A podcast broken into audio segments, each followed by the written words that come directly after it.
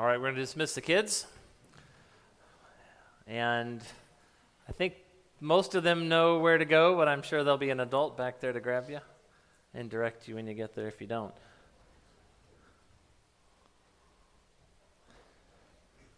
All right, so let's review the story real quick. I hope you guys are excited about this. We're wrapping this up. It's the end of our journey through talking about Elijah and, and uh, what he accomplished and what he did. And we're going to we're gonna wrap it up. But if you remember the story, Elijah gave the challenge, right, before the prophets of Baal. The 450 prophets of Baal went. They followed the direction of Elijah. The people agreed that it was good. They built a fire. Uh, they put the, the sacrifice upon it. And then they spent the day calling upon their gods. Nobody answered.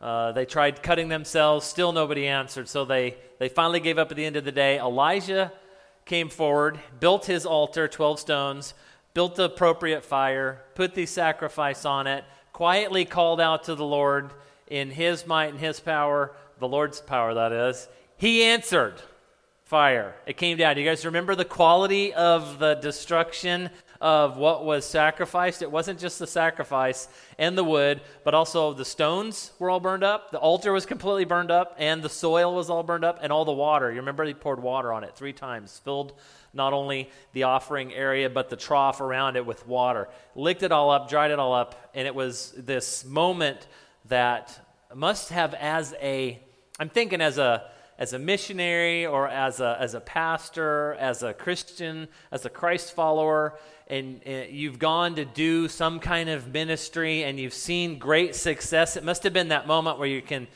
kind of go, wow, God really showed up. God really answered, and it was a high moment for him.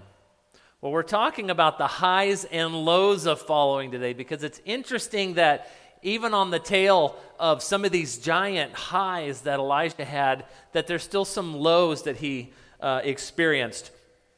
You remember that immediately after the, the, the sacrifice, they gathered the 450 uh, prophets, they took them down to the valley, and they had them slaughtered. And we talked about that last week. Brutal, right?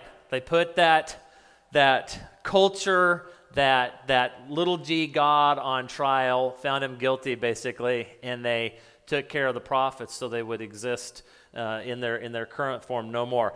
You remember, if we go all the way back to 1 Kings 17 1, Elijah said at, at, to Ahab, As the Lord of God of Israel lives, whom I serve, there'll be no dew or no rain. You guys remember this?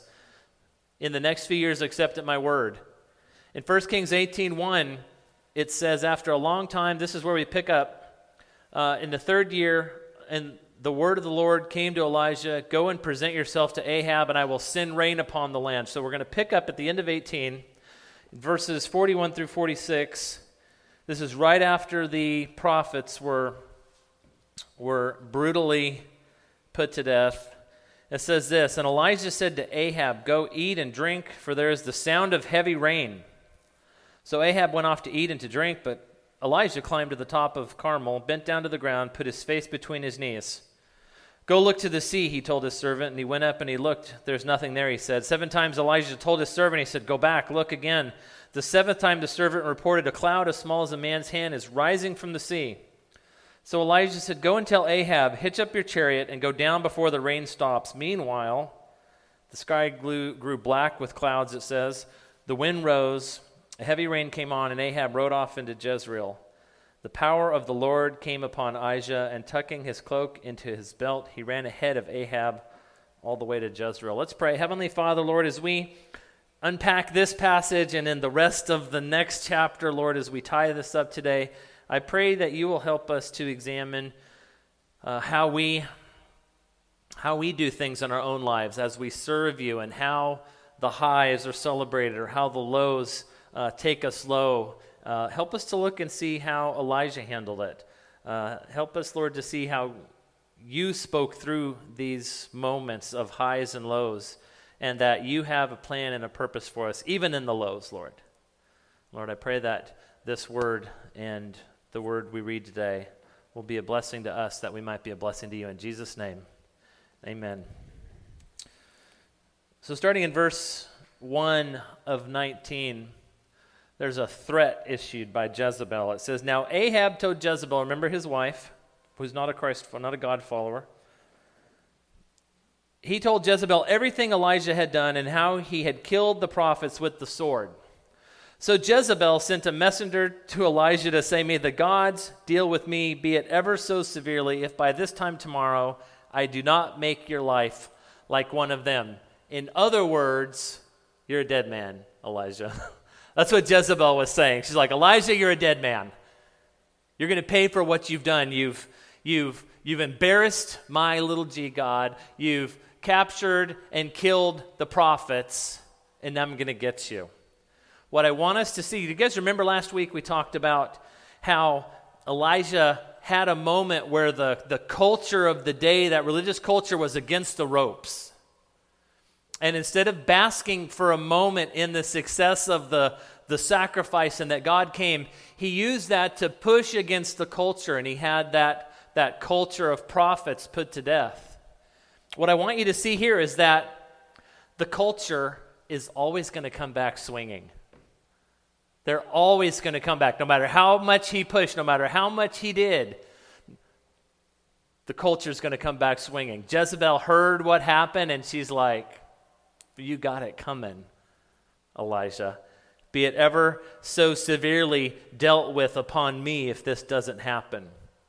What I want you to capture from this, and we're going to kind of move through chapter 19 fairly rapidly, but I want you to catch a couple things.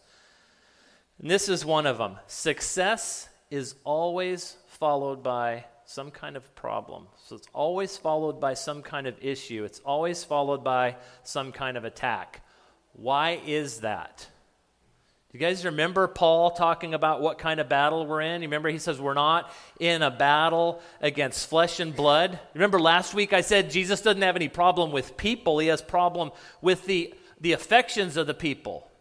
The things we think, the things we follow. And then there's this whole spiritual realm at work in the background. We're not at, in battle with, with other people or governments or rulers or authorities. There's a spiritual battle battle underlying all of what's going on around us that we don't see, we don't hear, we don't feel, but it's happening.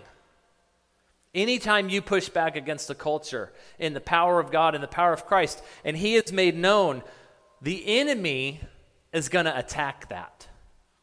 We've seen that over. I was thinking of stories today. I was like, what story do I tell? We've seen this happen so many times. There's this one time, you know, we lived in Poland for eight years, and we had a big team. I can't even remember, like four or five different missionary families with husband, wife, children serving in our team and, and starting um, Bible study groups and, and missions and raising up missionaries. And, and in the years that we've left there, we've seen churches started, three or four different churches started. And people rise up out of those churches to become missionaries to start new churches. Amazing things happen. But I was thinking of this one time, things seemed to be going pretty well. And we got this phone call in the morning. And and it was one of our teammates, and they said, Did you borrow our car by any chance? like, no. I didn't. I was like, well, we know you had a key. You're playing a trick on us, right? You came, you, you took our car, you parked it around the block, and it's, you, are hiding it from us, right? And I'm like, no. And I said, well, then our car's been stolen, right? So it was like a, a fairly new car to the team, not a brand new car, but, but a car that, that we bought. You know, in, in Poland, almost all of the vehicles are, are standard transmission. So we happened to lay our hands on an automatic transmission, VW, um, four door with a hatchback kind of deal. So some of our team members that didn't know how to drive a, a standard transmission could drive around Poland. We didn't have that car very long because someone stole it. Maybe for that reason, I'm not sure. But what turned out later in the day is the police called and they said, um, We need to talk. We found your car. It had been stolen, and they had taken it on a rally race. You ever seen the road rallies in, in uh, it, they made up their own race, but the, the, the, the, dirt road rallies where they're like, you know, drifting around the corners and jumping over hills and stuff like that, they had done that with it. They had broken the oil pan, cracked the engine casing, all that kind of stuff, and I guess they decided to cover up the evidence. They would burn it. So the police were not forthcoming with that information up front. They wanted to know you know, what kind of insurance do you have on this car that you're saying is lost and stolen? You know, because they're like immediately thinking we burned it for the insurance money. It was like, well, the way International Mission Board does is they pay the liability, but they don't pay replacement cost insurance, you know, like, like you would for a, a car um, here that was a new car, you have to have insurance to be able to replace it. Well, the International Mission Board doesn't do that. When they found that out, they're like, oh, well, you know, they kind of dropped it. They said, well, someone stole it, burned it. We don't know why. Um, good luck figuring it out. They didn't do anything to help us figure it out. They probably had bigger fish to fry than our, our burned and stolen car. But there's, it, eh, there were times like that in our eight years in Poland, and there were times like that in Montana, and there will be times like that here in our lives, in all of our lives. As we as a church look to a new day and a new direction and a new vision to reach a community and be a community church for the community, that when, when we begin to move in that direction and we have what we would view and maybe even God would view as some successes in His name and for His kingdom, that there's going to be low times. And the culture is going to push back against. So be prepared for that. I'm not going to give you any like pithy little uh, statements of here's what you do when that happens. There really is only one thing you can do when that happens that's turn back to God. Remember that we're not fighting against flesh and blood. Our battle's not with other people. It's a spiritual battle. When you're in a spiritual battle, you have one place to turn, and that's to the Lord Jesus Christ in prayer.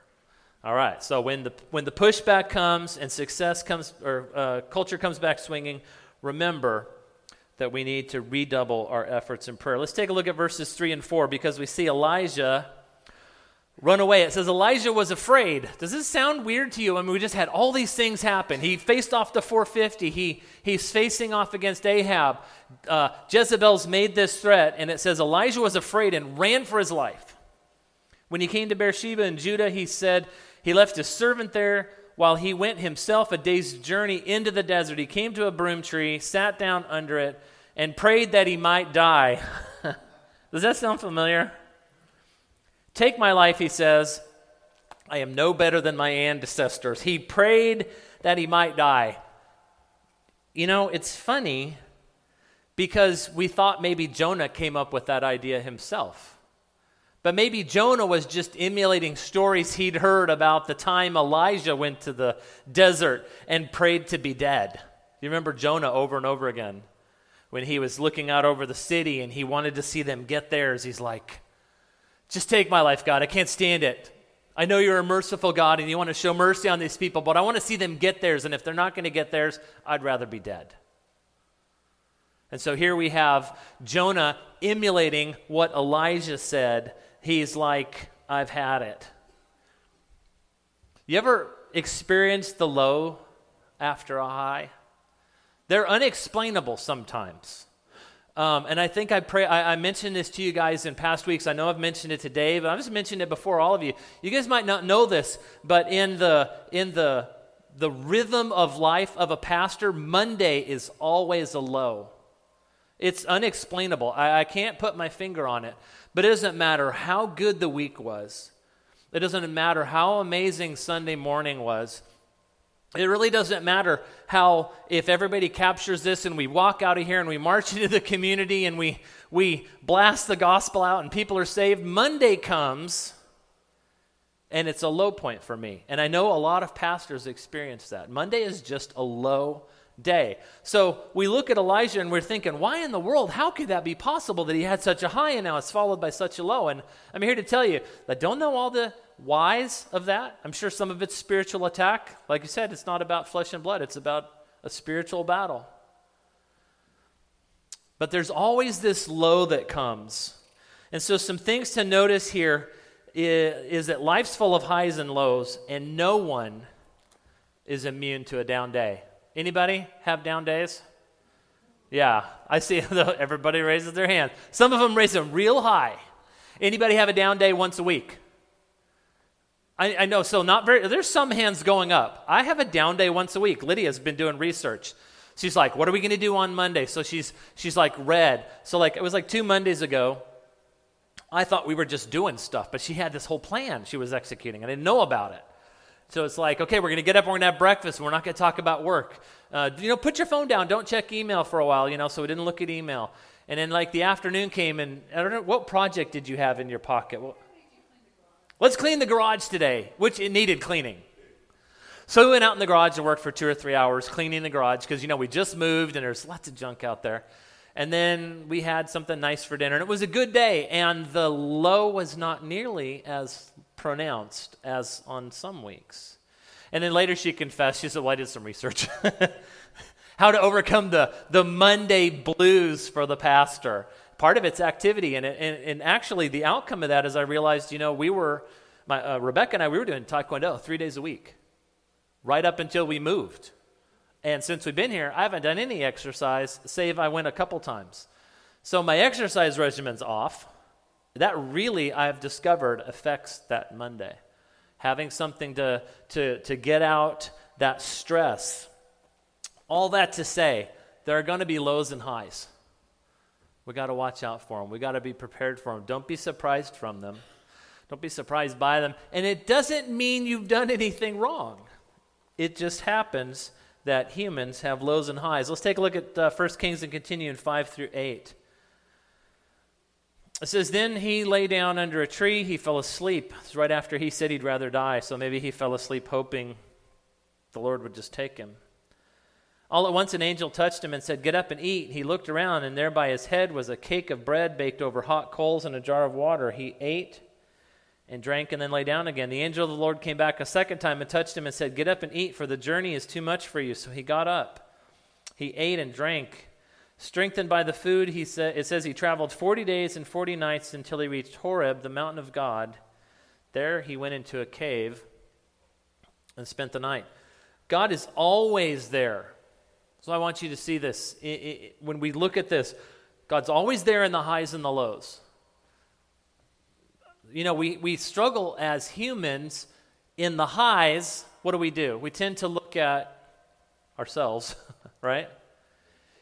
And in the lows, sometimes we look at ourselves and sometimes we're like, God, we need help. The low should be a time to remind you to look to the Lord, just as much as a high should. The Lord has a plan for you, has a purpose for you, and He has a, a, a journey, Scripture says. As you come to faith in Christ and you begin to follow Him, it says He has good works for you laid out in advance for you to do. And He knows there's going to be highs and lows. God will care for those who are His. If you ever feel on that Monday morning like I do, like, ah, oh, you got to remind yourself the Lord has a plan for me.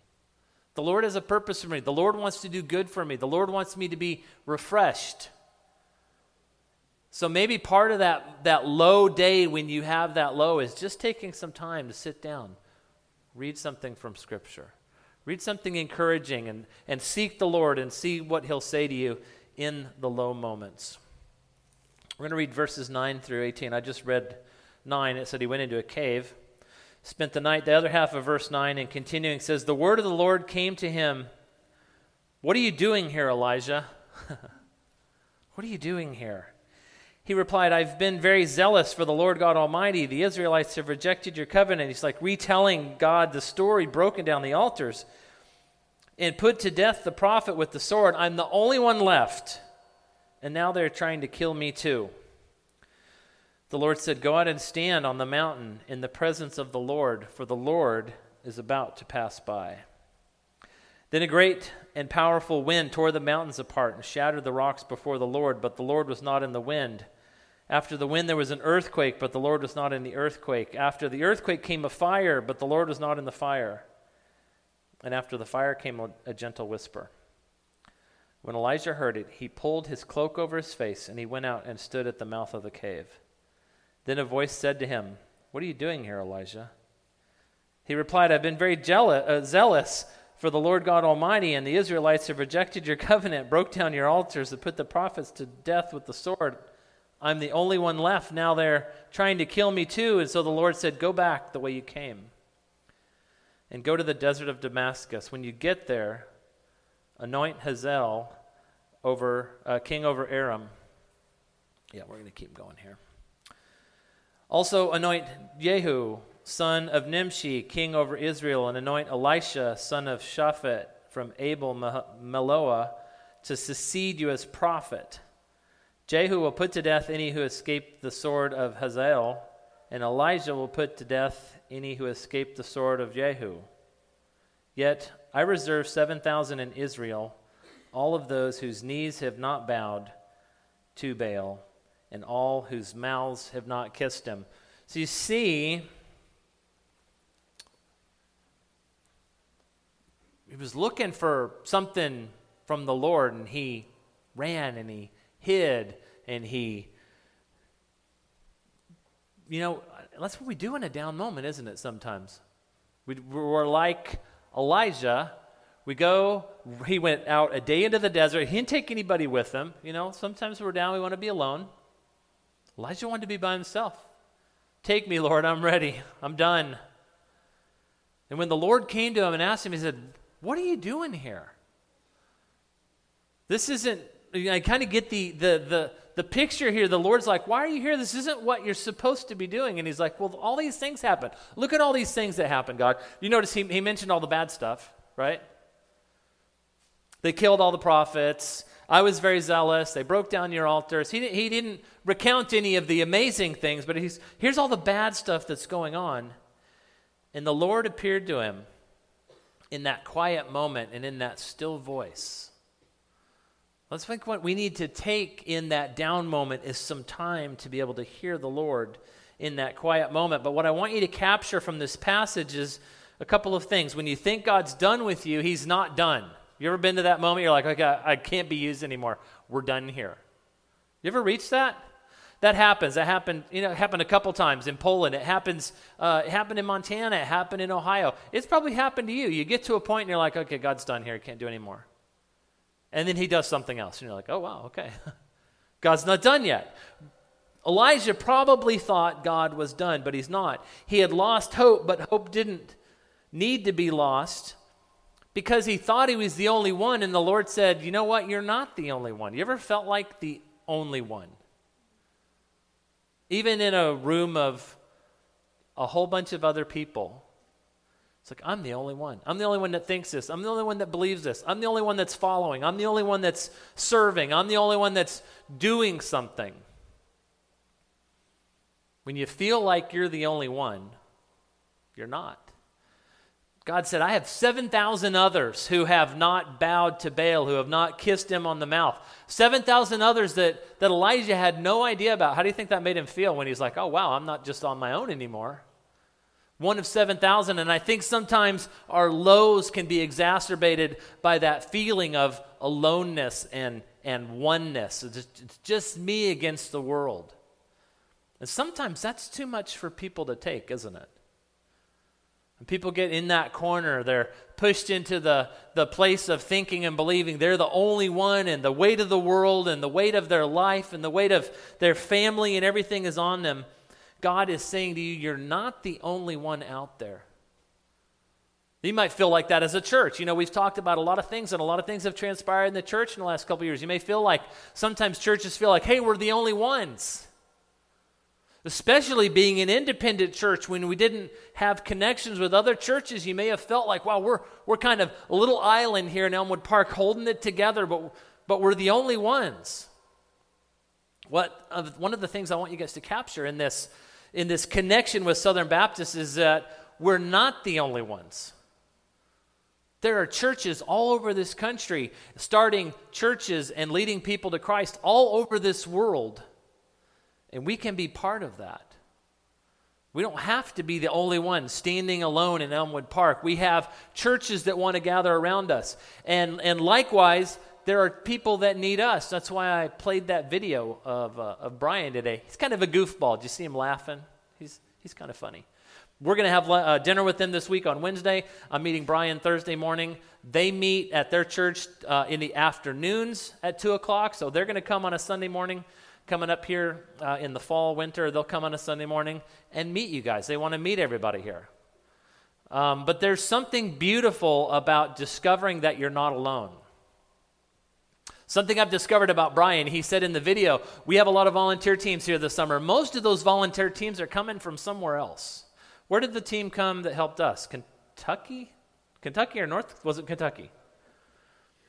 A lot, because well, you know, Southern Baptist churches, primarily started in the South, right?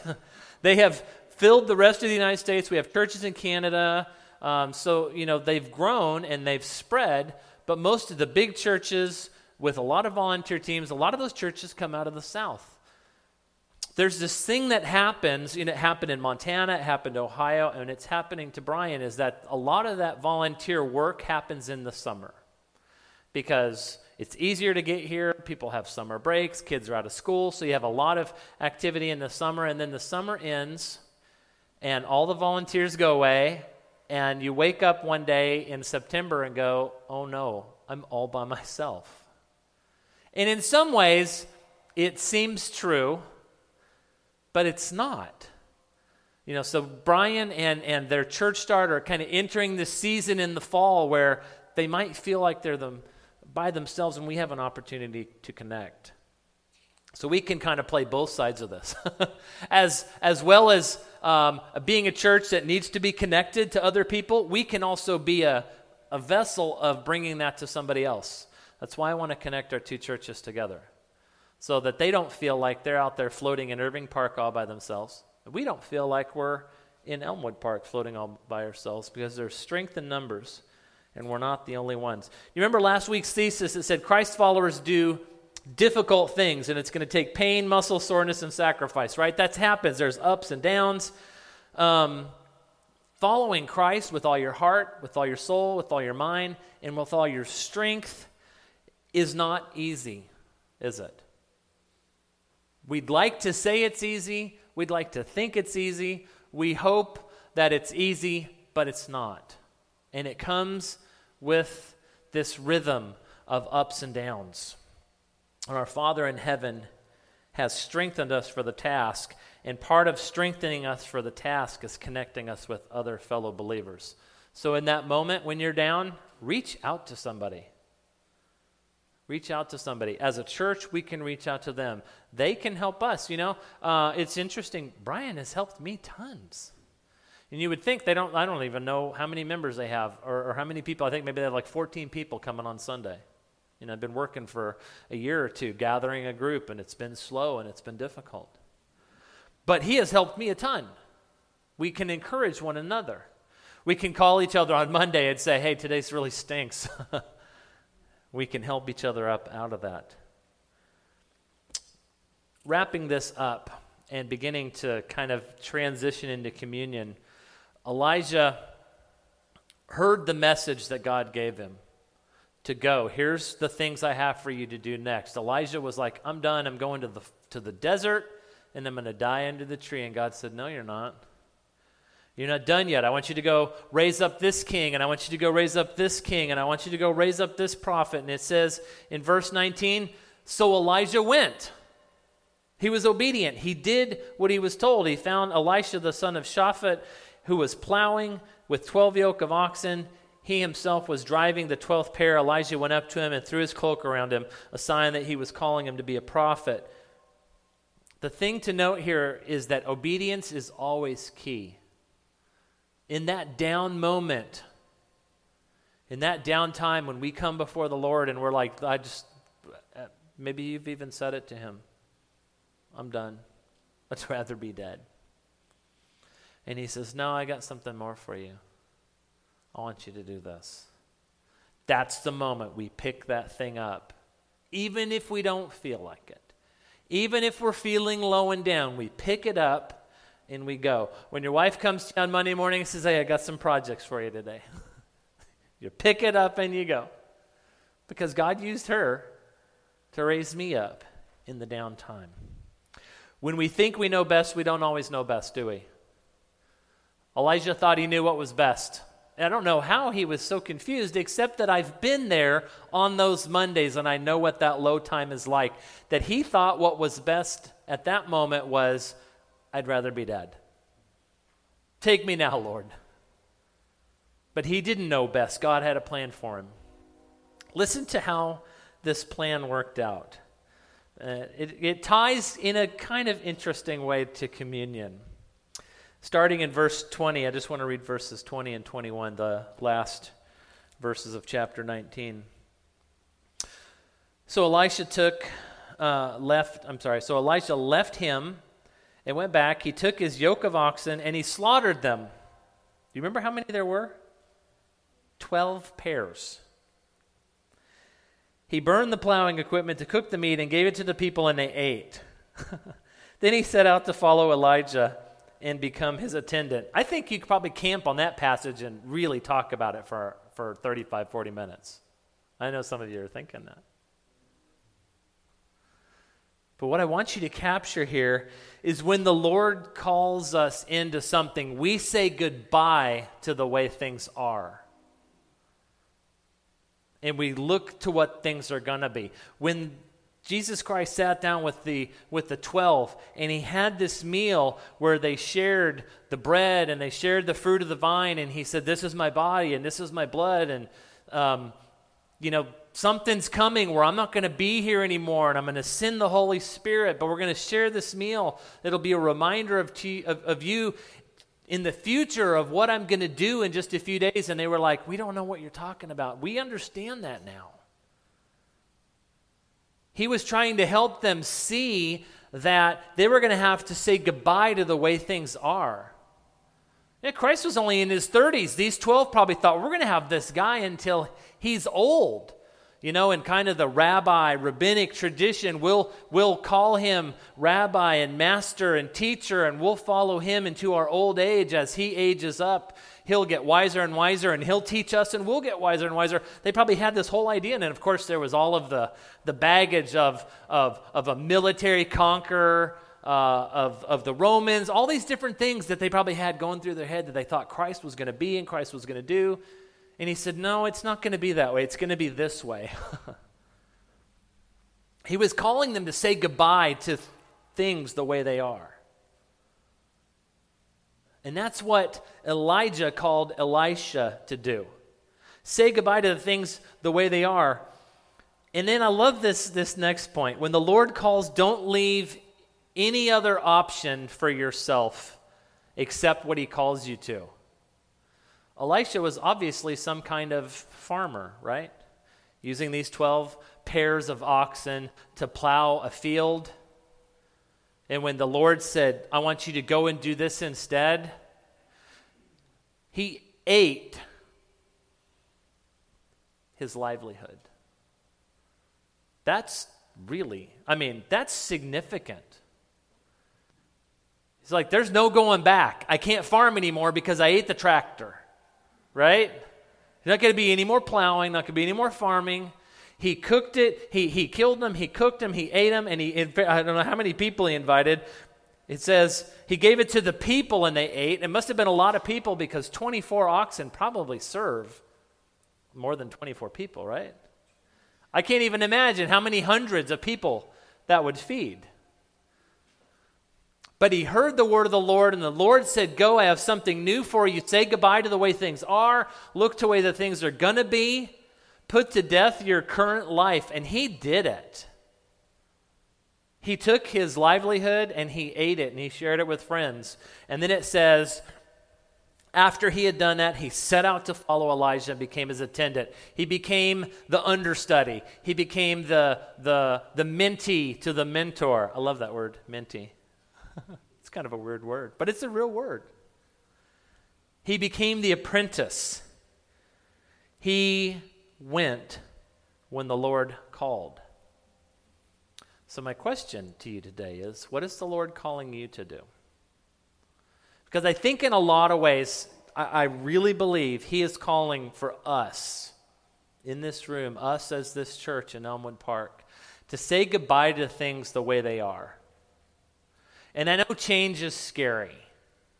And I know looking at a new direction and a new vision to recapture this community for Christ, that, that can be scary. And to even already branch out, we haven't even really started here, but we're already saying, let's get involved in Irving Park with Brian. That's scary.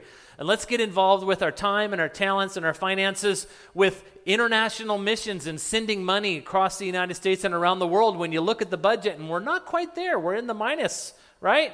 We're not quite there, but we're going to say we're going to be we're going to be obedient to what we feel like the Lord is saying. And the Lord is saying, give to missions in the United States, give to missions around the world, give to missions in Irving Park. He's calling us to say goodbye to the way things are, the way that things have been, and look to a new future, and to follow Him wholeheartedly into the way things will be. Just as he was calling the 12. And they struggled, and it wasn't until after. You remember, I love that story. The two guys are walking down the road, and Jesus comes up to them, but they don't recognize him. Remember that story? It was after his resurrection, but he hadn't appeared yet. And he was talking to the two, and they're like, he, he's like, Why are you guys so down? And he said, We're down. What, what do you mean? Why are we down? Where have you been? Do you guys remember? Where have you been? Didn't you know what happened in Jerusalem? Didn't you know that Jesus Christ was, was crucified and he died and he was buried? And then his body disappeared, and we don't know. Some of the women woke up this morning, they went to the tomb, and his body was gone, and we're like all kind of, we don't know what to think. And you know what happened at that moment? It says the scales fell from their eyes, and they suddenly recognized Jesus, right? They sat around a meal. This is how it happened. They built a little fire, they started cooking some food. Jesus took the food, he broke it and gave it to him. And at that moment, it said the scales fell from their eyes, and they were like, oh, it's Christ. They recognized him because of what he had said to do in remembrance of him. And then it said he vanished from his sight, and then he appeared to, to the, the people in that room where they were waiting. And then these guys ran back, and when they got there, they told them the story, and they said, Hey, yeah, well, Jesus was just here too, talking to us. Can you imagine the moment? Things were going to be different now, weren't they? You remember what Jesus told them? He appeared to them at that moment. He said, Peace be with you. They shared a meal. And he said, I want you to wait until the Spirit that I'm going to send comes to you. And when that Spirit comes, he'll give you power to be my witnesses here in Judea and Samaria and all over the world. Say goodbye to things the way they are. Because it's not going to be us 12 and no more walking and teaching and talking in this little corner backwater country uh, in, in it's going to be worldwide. It's going to be different and bigger than you ever thought it was going to be. And you 12, minus Judah, of course, plus the new guy, are going to be the church fathers, the guys that put this New Testament church together after I'm gone. Talk about a change in plans. He took their plans and he threw them out the window. And he said, Forget about the way you thought things were going to be. They're going to be different now. I feel like that's what he's saying to us. I don't know what that's going to look like, but it's going to be different. And it's going to be okay because the Lord has a plan. He has 7,000 others. I don't know how many others, but he has others out there we don't know anything about. Anybody ever read or studied the, the book Experiencing God? Some of you. Okay, great book, great series, great study. One of the premises, one of the principles of experiencing God is Discover where God's at work and join Him. Do you believe God's already at work all around us? And you don't know where that's at because we're not like in getting out there and meeting people. But but the more I've gotten out in this community and talked to people, I have found that it's true. I'll go out and I'll meet somebody, and you think, I think we think in our naive Christian manner, I'm going to go tell them the gospel. They've never heard it, they don't know anything. You go and you talk to them, and you realize God's already working on them. And you're like, wow, how, how'd that happen? God is at work all over this community, all over this town, all over Chicago, all over Chicagoland, all around the world. And He's calling us to be a part of it. And he's calling us to say goodbye to the way things are and join Him in the way things will be because it's going to be newer, it's going to be better, it's going to be brighter, it's going to be bigger, but most of all, it's going to be His kingdom for His purposes, for His glory, not for ours. For His purposes and not for ours. So, how is the Lord calling you today? And do you feel that call into uncertainty? And how does that make you feel? A little nervous? That's okay. A lot nervous? That's all right. He has gone ahead of us to prepare the way. He's already there. He's already paving the way. He's already preparing the hearts. He's already speaking to people. He's already laying out the groundwork in front of us for us to walk into. Scripture says the journey, the path, the good works that He's laid out before us, they're there. All we have to do is walk into them. And He's called us to do that very thing for His purposes, for His glory. So, is He calling you today? Do you feel that call? We're going to share communion in a minute. And Jesus left that as a meal for us. He left that as a reminder for us. He took bread, he broke it, he gave it to the disciples, and he said, This is my body. Whenever you share this meal and you eat bread, remember me. And then he took the, the wine, he took the fruit of the vine, and he, he said, this, this wine is a representation, it's a symbol, it, it, it should remind you of my blood, the blood that's going to be spilled. They didn't know what he was talking about, like blood that's going to be spilled. They're like, What are you talking about? You remember Peter's like, I don't want that to happen to you. It's like if this doesn't happen, then it's hopeless. Christ had to go. In fact, that was his purpose. He had to go. He had to go to the cross. He had to carry our sin. Otherwise, we'd be stuck in that endless, repetitive. Hebrews talks about the sacrifice of bulls and the blood of animals covering our sin in a repetitive manner, and it would just go on and go on and go on and we would never really be sure. We would never be certain. Were we covered? Were we okay with God? Were, were we going to be good with Him? Would we have a relationship with Him? Would that wrong from Eve be set right in humanity? And the only way that could happen was through Jesus Christ. And He said, I'm going to give you a, a memory of that, a reminder. And He says, whenever you, you gather, whenever believers gather to, to share this meal, whether it's in church, whether you do it at home, a small group, however you do it. He, he didn't put any parameters on that. I personally feel because they ate bread and drank wine at most meals, they probably did this every day. For a long time, they remembered Christ every time they ate, maybe several times a day. That's probably the progenitor of, the, of us saying grace at meals, is probably out of that idea of remembering Christ when we eat. But he said, whenever you do this together, you proclaim the death and resurrection of Jesus Christ, and also you look to the future when he comes again. And that coming again is the power of why he sent us out. It's why he says, Church, go. Tell the people Christ is coming again. You remember what Christ, one of the things he would say when he would go out? He would say, The kingdom of God is near. That's our calling. To talk to people, friends, enemies, neighbors, coworkers, whoever. Tell them the kingdom of God is near.